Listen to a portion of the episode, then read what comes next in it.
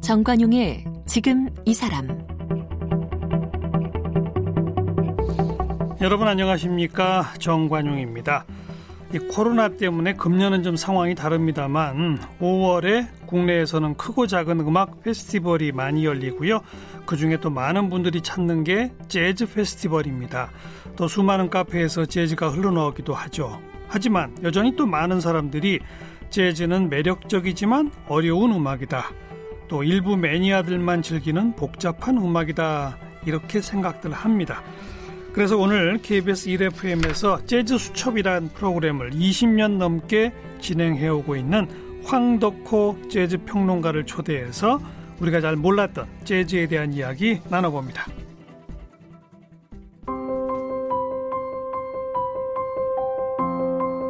황덕호 평론가는 1992년부터 1995년까지 음반사의 마케팅 담당자로 일하면서 여러 잡지에 재즈에 관련된 글을 쓰기 시작했습니다. 1999년부터 KBS 클래식 FM에서 재즈 수첩을 진행하고 있고요. 유튜브 채널 황덕호의 재즈 로프트 제작과 진행을 맡고 있습니다. 2004년부터 2015년까지 재즈 음반 매장 애프터 아워즈를 운영하기도 했고요. 현재 경희대학교에서 재즈의 역사를 강의하고 있습니다. 저서로는 그 남자의 재즈 일기, 당신의 첫 번째 재즈 음반 12장 등을 펴냈고, 당신과 하루키와 음악, 음악가의 연애를 여러 필자와 함께 썼습니다. 지난해에는 다락방 작업실에서 써내려간 재즈에 관한 10년의 기록 다락방 재즈를 출간했습니다. 네, 음악 평론가, 특히 재즈 평론가 황덕호 씨, 어서 오십시오. 예, 안녕하세요. 네. 그 재즈 수첩 프로그램이 99년에 시작했어요? 예. 와. 시간이 많이 흘렀네요. 예. 21년째네요? 그렇습니다. 어마어마하네요. 음악 프로 가운데 21년 된 프로도 전 방송국을 다 통틀어서 몇 개 안 되죠. 그럴 것 같은데요. 근데 저는 이제 좀 주말에만 하는 프로여서. 아이, 그게 무슨 상관이에요. 매일 하든 주말에 하든 21년을 예. 한다는 게 대단한 거 아닙니까? 예, 그래서 좀 혼자 생각으로는 그 편성국이나 위에 그 관리 감독 하시는 분들이 이 프로의 존재를 모르고 계신 게 아닐까. 그래서 방송국을 너무 우습게 보시는 거 아니에요? 예. 99년에 이 프로 만들 때 예. 대한민국 모든 라디오 채널 가운데 재즈 프로가 또 있었어요? 예, 그때는 없었고요. 어. 곧 이어서 이제 어뭐 CBS 음. 라디오 같은 데서는 이제 어, 매일 프로로 매일 음. 편성으로도 어, 프로그램이 생기곤 했었는데 보통 새벽 시간에 하죠 이런 그쵸, 거. 그렇죠. 늦은 시간에 합니다. 예, 그래서 예. 그러다가 지금은 이제 또다또 없죠. 다좀 불행히도 없어져서 그죠. 지금 혼자 남은 프로가 됐습니다. 그러니까 중간에 좀 있다가 없다가 있다가 없다가 한 적은 몇 번 있어요? 아니면 딱 한 번 양 있었던 거예요? 예, 그냥 한 번. 예, 한 번. 이야. 예. 그럼 대한민국 방송 역사에 재즈 하면 21년 동안 KBS 음악 FM에 재즈 수첩밖에 없는 거네요. 그렇습니다. 예. 어... 그렇게 됐네요. 어... 그 이유가 어디 있다고 생각하세요? 근데 무엇보다도 이제 KBS 클래식 FM이라는 채널이 그좀 비영리 채널이고 광고가 없는 물론 음. 일라디오도 음. 지금 마찬가지입니다만 그런 프로다 보니까 이게 무슨 청취율이나 어떤 상업적인 이유에서 이렇게 존폐가 결정되는 프로는 아니거든요. 음. 그러다 채널이 아니다 보니까 뭐 이 프로가 좀 꼭 있어야 되겠다라는 어떤 어 소위 그 뜻에만 좀 합의가 되면 계속해서 예. 어떻게 보면 이제 KBS 라디오의 후원이라고 할 수 있겠죠. 그게 예. 공영방송이 해야 할 예, 그렇습니다. 합니다. 음악의 다양성도 계속 유지해 가야 되니까. 그렇죠. 예, 그렇게 근데 이게 그 클래식 FM이기 때문에 예. 클래식 애호가들은 재즈도 싫어하잖아요, 또. 그렇죠. 지금 또 안 그러신 분들도 많이 지금은 계신데 어, 초반에는 초반에는 사실 굉장히 좀 게시판이 좀 뜨거웠던 뭐, 적도 어떤 게시판에 왜 밤에 이렇게 시끄러운 음악이 나오느냐. 그리고 클래식 FM은 클래식 전문 방송인데 그러니까요. 왜 재즈가 여기 나오느냐 그런 것 때문에 좀 반감을 갖고 계신 분들도 초반에 좀 계셨죠. 근데 요즘은 없어졌어요? 너무 있다 보니까 이제 다들 적응이 되신 것 그냥 같습니다. 의뢰 그 시간에는 그 재즈가 나오나 보다 어. 이렇게 좀 여겨주시는 편이죠. 황덕현, 황덕호 씨 개인적으로 볼 때 우리나라의 재즈 애호가가 지난 20여 년 사이에 네. 꾸준히 늘어왔어요? 아니면 무슨 부침이 있어요? 어때요? 대중적으로는 확실히 넓어진 게 사실입니다. 음. 그 사이에 이제 재즈 페스티벌도 생기고 그 재즈라는 음악은 일단 들을 기회가 별로 없는 음악이라는 인식이었다가 음. 요즘은 뭐 커피숍이나 어떤 카페 같은 데 가면 어 뭐 이런 BGM 배경음악으로 재즈가 음. 그것도 뭐 그냥 듣기 좋은 재즈가 나오는 게 아니고 정말 정통 재즈들이 많이 나오는 거를 들을 수 있고요. 음. 대신에 이제 또 한편으로 좀 아쉬운 점은 이렇게 음반 같은 것들이 점점 점점 사라지는 추세이다 보니까 그렇죠. 좀 어떤 특정 장르에 대해서 굉장히 좀 열렬하게 지지해주는 인구가 전에는 좀 계셨는데 음. 그런 분들은 오히려 좀 주는 게 아닌가 하는 생각도 좀 들긴 듭니다. 재즈 페스티벌로는 우리 국내에서는 제일 유명한 게 뭐예요? 이미 뭐 자라섬 재즈 페스티벌은 아, 가-. 경기도 양평에서 하는 그렇죠. 재즈 페스티벌이 있고 그 이후에 생긴 이제 서울 재즈 페스티벌이라고요. 음. 어, 잠실 공원에서 또 하는 재즈 페스티벌 이 두 재즈 페스티벌이 맞아요. 가장 큰 규모의 재즈 페스티벌 서울 그 재즈 페스티벌이 5월달 예 그런데 이제 올해는 못하고 서두에 말씀하신 음, 것처럼 코로나 코로나 때문에 열리지 못하게 돼서 10월로 연기돼서 연기됐어요. 그때 이제 자라섬도 시- 원래부터 10월에 하고 있었거든요. 어. 그래서 두 페스티벌이 다 동시에 10월에 열리게 되는 올해 상황은 그렇게 됐습니다. 재즈 바들도 꽤 많이 늘어났죠? 그렇죠. 예, 많이 늘긴 음. 늘었습니다. 라이브 특히 이제 물론 빠도 빠지만 실제 이제 연주를 하는 라이브 클럽들이 어. 예, 숫자들이 많이 늘긴 또 그간에 늘었는데 예. 좀또 현실적인 부분을 얘기하면 몇몇 클럽을 빼고서는 굉장히 좀 어, 경영난에 허덕이는 것도 사실 사실입니다. 음. 예. 아무래도 연주자의 출연료, 연주료를 다 줘야 되는 상황이니까 예, 예. 일반 클럽보다는 좀 그런 비용이 굉장히 부담스러운 게 사실이죠. 음. 황덕호 씨는 어쩌다가 재즈에 이렇게 푹 빠지게 됐어요? 그래서 저도 늘 가끔씩 생각하게 되는데 음. 그래서 음악이라는 걸 다 좋아했기 때문에요. 원래? 뭐, 예, 예. 네, 그래서 뭐 락 당연히 팝 음악도 좋아하고 음. 뭐 클래식 음악도 좋아하고 하다가 재즈라는 음악을 이렇게 듣게 됐는데 제가 기존에 들어왔던 음악하고 너무 달라서 음. 호기심이 이제 호기심을 음. 갖게 됐던 거죠. 그게 이제 고등학교 졸업할 무렵, 뭐 대학 들어갈 무렵, 뭐 요만 때였던 것 같고요. 그러다가 좀 한 80년대 뭐 한 중반쯤 되니까 무슨 재즈 음반도 국내에 조금씩이나마 국내에 이제 발매가 되기 시작했고 그래서 예, 예. 뭐 이제 열심히 사듣다가 이렇게 뭐 이런 일을 하게 됐네요. 많은 사람들이 재즈 그러면 우선 어렵다라고 느끼죠. 그렇습니다. 왜 예. 그렇게 느낄까요? 그 사실 뭐 그게 좀 잘못된 판단도 실은 아니고요. 왜냐하면 어. 이게 뭐 좀 개통적으로 말씀드리면 맨 처음에는 대중 음악의 한 지류로 이렇게 시작됐다가 음. 이 음악이 이제 굉장히 그 연주자 중심의 예. 연주자들이 자기의 음악성을 더 실험적인 것을 발휘할 수 있는 하나의 장르로 특히나 1940년대 이후에는 그쪽으로 발전하게 됩니다. 예, 예. 그러다 보니까 이제 다른 음반 시장이나 다른 어떤 뭔가 이게 산업의 어떤 견제보다는 음. 굉장히 연주자들이 그 자발적으로 자기 음악적인 시도를 할 수 있는 영역으로 이렇게 굳혀지면서 자기만의 세계. 그렇죠. 뭐 어.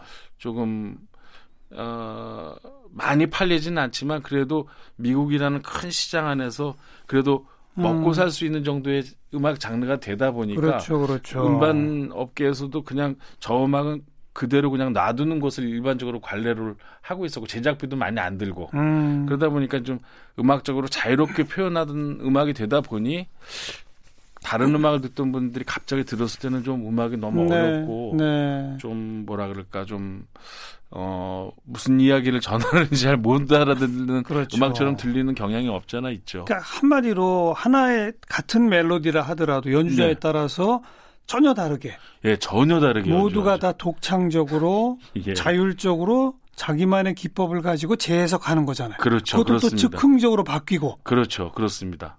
그러다 보니 어려울 수밖에. 예, 똑같은 사람이 또 다른 곡을 그 다음 날 연주하면 또 다르게 다르죠. 연주하니까 그러니까요. 이게 같은 곡인지 다른 어. 곡인지 예, 듣는 사람으로서는 굉장히 그게 좀 1940년대 이후 강화됐어요? 그, 그 강화됐죠. 아. 그때 그 이전에 재즈는 다분히 대중음악적인 역할을 하고 있다가 어, 이 음악이 점점 점점 더 대중적인 음악이 되면서 이제 좀 연배 있으신 분들은 아시겠지만 프랭크 시나트라, 예, 예. 냇 킹 콜 예. 이런 사람들이 재즈를 시작해서 아주 대중적인 팝스타가 된 대표적인 아, 케이스들이 그분들도 처음엔 재즈였어요? 그렇죠. 오. 그래서 다 빅밴드 안에서 보컬리스트로 노래를 부르던 분들인데 이분들의 음악이 보통 이제 스탠다드 팝이라는 음악으로 진화해서 1940년대부터 그쪽으로 발전을 했고요. 그 잠깐만요. 이 예. 저 어떤 건 재즈라고 그러고 어떤 건 스탠다드 팝이라고 그러고 어떤 건 블루스라고 그러는 거예요? 너무 무식한 뭐- 질문인가요? 아니요. 그 사실 그 많은 분들이 좀 그 부분에서 혼돈도 많이 하시고 음. 사실 좀 주어진 짧은 시간 내에 설명드리기엔 사실 좀 까다로운 내용이긴 합니다. 근데 간단하게. 간단하게 그러니까 지금 말씀하신 이 스탠다드 팝에서는 즉흥 연주나 이런 걸 전혀 거의 사용하지 어, 않고요. 어. 멜로디도 몇 번 부를 때마다 똑같이 부르죠. 그렇죠. 어. 그런데 이제 재즈 가수들은 그렇게 안 부르고 음. 그 주어진 음악의 기본적인 틀만 지키면서 그때그때 아주 좀 즉흥적인 멜로디로 노래도 부르고 연주도 음. 하고 하는 음악이 재즈라는 음, 그러니까. 팝이든 블루스든 즉흥성만 들어가면 다 재즈예요? 또 그게 아주 예리한 질문을 하셨는데요. 또 그렇지는 또 않습니다. 아, 그 뭐예요? 그래서 또 거기 리듬에 예. 재즈만이 쓰는 좀 스윙이라는 리듬이 있습니다. 아, 스윙. 예. 그 리듬을 가지고 재즈의 원류는 뭐예요? 뭐에서 온 거예요? 블루스에서? 그렇죠. 이게 블루스의 원류는 뭡니까? 더 원류를 들어가 보면 그게 음. 이제 서아프리카 지역에 있는 민요들이죠. 아. 그래서 다 이제 이게 사실 아프리카계 사람들에 의해서 신대륙에서 만들어진 예. 음악들이기 때문에 예. 뭐 아시다시피 한 1500년대부터 해서 이제 유럽 사람들이 아프리카 사람들을 음. 이 아메리카 대륙으로 옮기면서 노예 무역을 했었죠. 그렇죠. 그런데 이제 대부분 다 온 사람들이 무슨 중앙 아프리카나 동쪽 아프리카 사람들이 아니고 서아프리카. 지역적으로 다 서해안 쪽 사람들이죠. 음. 그분들이 보통 이쪽으로 끌려온 미국하고 가까운 데니까. 그렇죠. 예. 그러니까 대서양 건너서 예, 이제 미국으로 예, 오게 되는 예. 거 아닙니까? 근데 이제 그게 한 1950년대쯤에 블루스라는 거를 민속학자들이 연구하다가 서아프리카 지역 민요를 취재해 보니까 음. 이게 그 노래가 거의 비슷한 것들이 계속 발견된 거죠. 거기에 뿌리를 두고 미국 대중음악의 한 장르로 정착된 게 블루스고 그렇죠. 블루스에서 한 줄기로 나온 게 재즈다.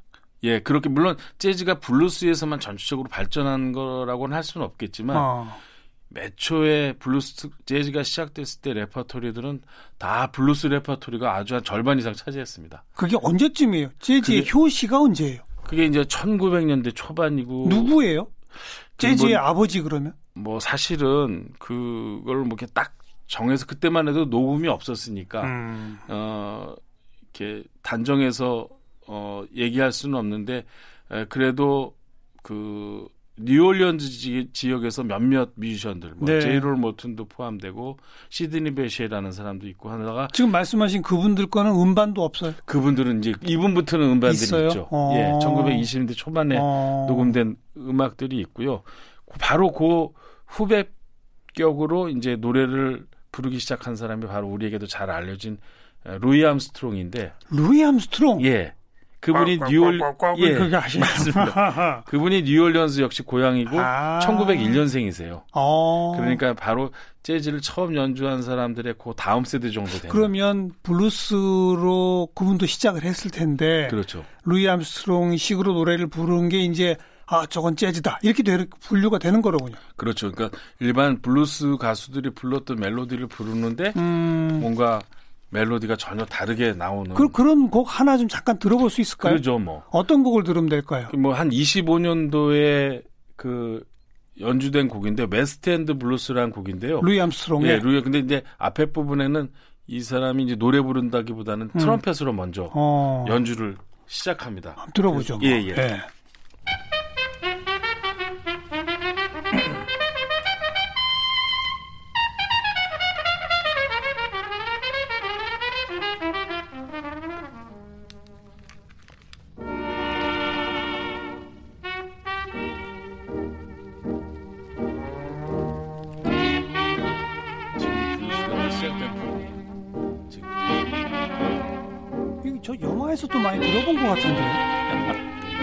많이 삽입됐죠, 이거. 뭐 이 비슷한 음악들이 많이 그렇죠. 쓰였으니까 예, 특히 흑백요마 어. 시대. 앞에 트럼펫을 부는 것부터 왠지 좀 자유롭고 그러네요. 예, 예, 예. 거기서부터 즉흥성이 들어가는군요. 그렇죠, 그렇죠. 아. 지금 이거는 이제 정통 블루스고 예, 그렇죠. 그러다 또 바뀌어요? 아닙니다. 그 블루스의 폼이 음. 그 형식이 그대로 지금 계속 반복돼서 쓰고 있는 겁니다. 네. 뭐 블루스라는 그 설명에서 미리 들으셨겠지만 이게 사실 삼행시 구조를 갖고 있거든요. 좀 예, 예. 지금 그냥 말씀으로만 드리면 좀 어렵게 들리시겠지만 이게 이제 삼행시 구도를 음악으로 치면 12마디 형식으로 이렇게 돌아가는 음악인데 네, 그게 네. 이제 서아프리카에서 건너온 양식이 한 19세기 중반 무렵쯤 해서 음. 어, 미국에서 이러한 형태로 음악이 이게 굳어졌고요. 그게 이제 블루스 가수들이 그 노래를 부르다가 이게 재즈까지 넘어오게 되는 네. 그런 일정한 양식이죠. 네, 예. 네. 그래, 뭐, 다양한 음악을 좋아하시다가 처음에는 좀 생경한 재즈의 세계에 푹 빠지시게 된 얘기 듣다가 이제 재즈가 도대체 뭐예요? 뭐, 스탠다드 팝이 뭐예요? 이러다가 여기까지 왔는데 예, 예. 파면 팔수록 재즈가 더 좋아집니까? 그래서 좀 저는 감이 좀 어. 그렇다고 말씀드릴 그래요. 수 있을 것 같아요. 왜 아까도 좀 말씀드린 부분인데 같은 곡이어도 음반에 따라서 다양하게. 녹음 날짜에 따라서 음. 같은 사람이 연주해도 다양한 형태로 막 나타나니까 음. 좀 알면 알수록 신기한 거죠. 그래서 어. 야, 저날 저 멤버들하고 연주했으면 또 어떻게 다 바뀌었을까? 어. 그런 걸 이제 알다가 이제 막 음반도 사 모으게 되고 그래서 음. 어 직장 생활한 돈을 거의 다 거기다가 쓰게 되는 예 음.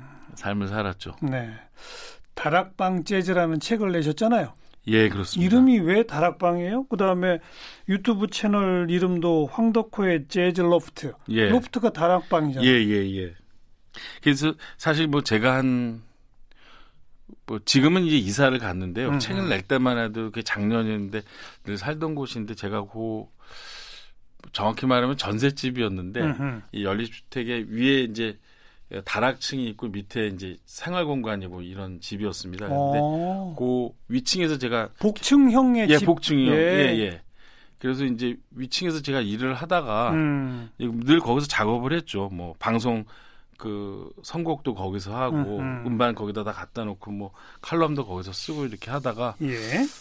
그뭐 이제 가면 갈수록 이제 종이 잡지에 쓰는 그 어떤 그 기회가 줄어들더라고요. 이제 어. 잡지들이 다 폐가 나고 그런 맞아요. 상황이다 보니까 없어지죠. 예, 없어지다 어. 보니까 그래서 그러면 유튜브를 좀 해볼까? 음, 뭔가 이렇게 생각을 정리한 걸 뭔가 기록으로 남기고 싶어서 그러다가 그냥 공간이 다락방이다 보니까 근데 사실 옛날 뉴욕에서도 그 로프트 층에서 작업들을 재즈 연주자들이 녹음도 많이 하고 해서 재즈 로프트란 말은 굉장히 일반적으로 사실 재즈계에서 쓰이는 말입니다. 그래요. 예, 그래서 그냥 그, 그건 우연의 일치겠군요. 그 로프트라는 말이 쓰인 거요. 아니 그러니까요. 예. 뉴욕의 재즈 연주자들이 일부러 다락방을 찾아간 거예요. 그건 아니 그렇지는 않, 그러니까요. 않습니다. 우연의 일치겠군요. 그런데 이제 그 소위 그 어, 연습 장소가 점점 점점 점점 이제 너무 고 임대료로 비싸지니까 음, 저 지금은 소거리라고 부르는 곳인데 그게 이제 옛날에는 거기가 이제 꽃도매 시장이었대요. 아, 그래서 이제 그 트럭들이 이렇게 들어가고 꽃을 팔는 그 트럭에 들어가는 장소가 있으면 그 위층에 이렇게 삼각형 모양으로 예. 다락방들이 쭉 일렬로 서 있었는데 아, 거기에 이제 재즈 뮤지션들이 거 모여들었군요. 자기, 예, 거기 작업실로 아무래도 건물 임대료가 싸니까 그렇군요. 거기서 녹음도 하고 연주도 하고 하는 장소로 그래서 이제 재즈 로프트란 말이 생겼던 거죠. 어, 예. 지금은 없어졌겠죠? 지금은 다 없어졌어요. 그죠? 예. 예. 재즈 하면 미국에서는 그래도 뉴올리언즈죠? 뭐 이제 발생지는 그런데 음. 현재 무슨 뭐 재즈의 판도나 재즈 음악의 어떤 흐름을 좌지우지하고 있는 가장 중요한 도시는 역시 뉴욕입니다. 뉴욕이에요. 예, 거기 어. 흘- 다 성공하려면 뉴욕으로 전 세계 네. 재즈 뮤지션들이 다 몰려드니까요. 네, 네. 그 재즈 클럽도 많고 그래요. 예 그런 장 도시는 뉴욕이라고 할 수 있겠죠. 영화에 보면 뉴올리언즈의 아주 오래된 재즈 바, 재즈 클럽을 예 찾아가는 그런 대목들 많이 나오는데 많이 나오죠. 아직도 있긴 있죠. 있긴 있긴 있습니다. 그러나 예, 예. 중심은 뉴욕이다. 예, 아무래도 아, 업데이트된 새로운 음악들이 막 그 연주되는 곳은 뉴올리언즈가 이제 전통을 중시하는 네, 옛날 네. 오래된 재즈를 중시하는 장소고 어, 현재 재즈의 흐름은 이제 뉴욕에서 그래요. 주로 예 그리고 재즈는 흑인 인권 운동과도 뗄래야 뗄 수 없죠.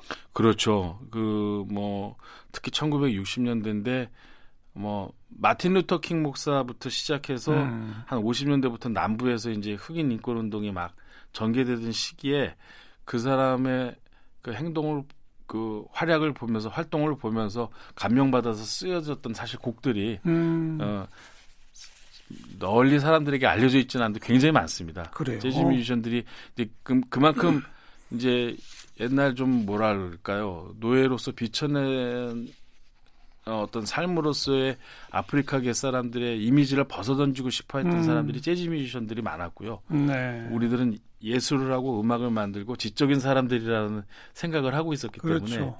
예, 특히나 이제 마틴 루터 킹이나 또는 좀 상황은 다르지만 말콤 엑스 같은 사람들로부터 음. 많은 영향을 받았죠.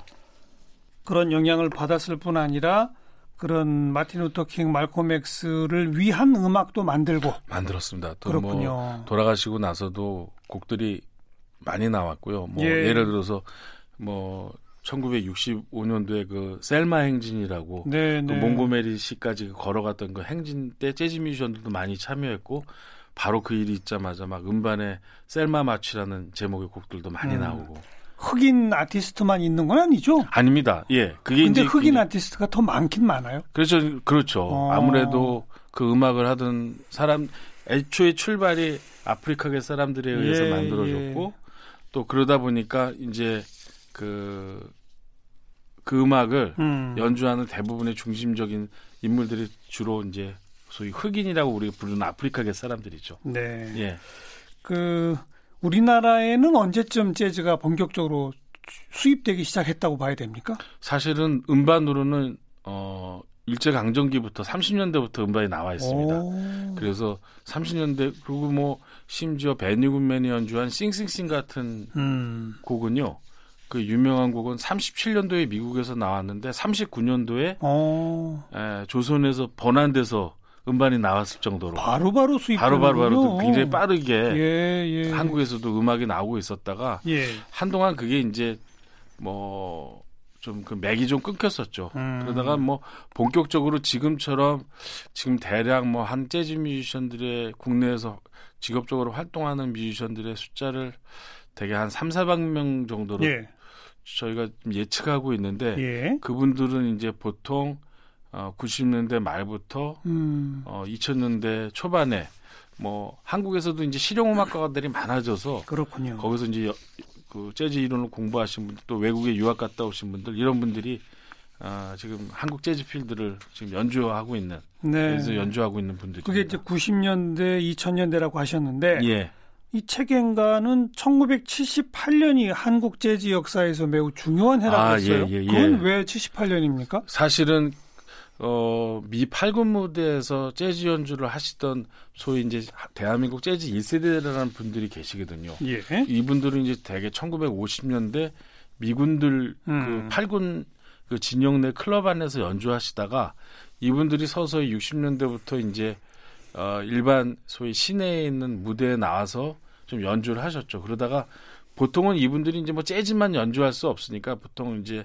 나이트 클럽에서 가요도 연주하고 예, 뭐 이렇게 예. 생활하시다가 70년대에 78년 바로 그 무렵에 음. 야 우리 재즈만 연주하는 클럽을 만들자 해서 음흠. 어, 만든 게 이제 야누스라는 재즈 클럽이었고요. 야누스 예, 그러니까 최초로 재즈 전문 연주 공간이 생긴 것이 78년. 그렇습니다. 아, 예, 야누스. 그러네요. 예, 그러네요. 예, 예. 음. 그 명맥을 이어받아 지금은 해외 유학파까지 3, 400명. 그렇죠. 아유, 많이, 많이 성장했어요. 네, 많이 그죠? 성장했습니다. 뭐 양적인 분, 뿐만 아니라 어, 연주 실력도 정말 네. 굉장히 빠르게 성장한 한국 알겠습니다. 재즈입니다. 예. 재즈 마지막 한 곡 들으면서 인사 나누고 싶고요. 예. 어떤 곡 들을까요? 그다음에 아무래도 또 즉흥 연주를 좀 편안하게 즐기려면 이런 귀를 한번 열어보세요. 팁도 예. 좀한 말씀 해주시고. 예, 아무래도 뭐 이 음악이 좀 그러니까 뭔가 좀 살짝 좀 더 다른 음악 들으시는 것보다 좀 집중을 해주시는 게좀 집중. 예, 뭐 어쩔 수 없이 그 필요밖에는 없을 거, 그 방법밖에는 없을 것 같고요. 음. 그렇다고 너무 이렇게 부담 가지고 들으시면 음악이 즐겁게 안 들리니까 어, 편안하게 음. 반복해서 들으시다 보면 또 어느 순간에 음악이 들리고 하는 게 그래요. 예, 음악 감상이니까 그렇게 들어주시면 될 것 같고요. 어느 곡 들어볼까요? 예, 찰리 파커가 연주한 이 곡도 블루스 형식의 곡인데 음, 어, Now's the Time이라는 곡 마지막 곡으로 준비해봤습니다. 그래요. 황덕호 평론가님 고맙습니다. 감사합니다.